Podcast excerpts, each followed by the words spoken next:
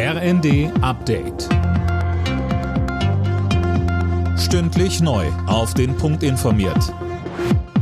Ich bin Silas Quering. Guten Abend. Showdown im Bundestag. CDU-Chef Friedrich Merz ist hart mit der Politik der Ampel ins Gericht gegangen. In der Generaldebatte warf er der Bundesregierung vor, keine Lösungen für die Probleme unserer Zeit zu haben. So würden SPD, FDP und Grüne etwa die Flüchtlingskrise nicht in den Griff kriegen.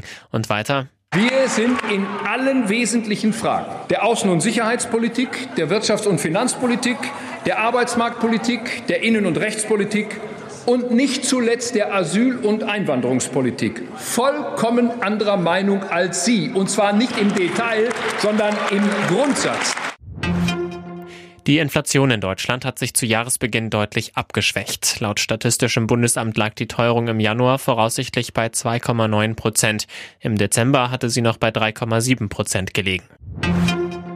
Die Bezahlkarte für Asylbewerber soll bundesweit eingeführt werden. Nach Angaben von Hessens Ministerpräsident Rhein haben sich die meisten Bundesländer auf ein gemeinsames Vorgehen geeinigt. Jana Klonikowski. Demnach soll die Bezahlkarte mit einheitlichen technischen Standards im Sommer kommen. Bayern und Mecklenburg-Vorpommern wollen aber beim Vergabeverfahren eigene Wege gehen. Vor zwei Monaten hatten sich die Ministerpräsidenten und Kanzler Scholz darauf geeinigt, dass Asylbewerber einen Teil der Leistungen nicht mehr als Bargeld, sondern auf eine Guthabenkarte bekommen sollen. So sollen Überweisungen ins Ausland verhindert werden, was als Anreiz für eine Flucht nach Deutschland gesehen wird.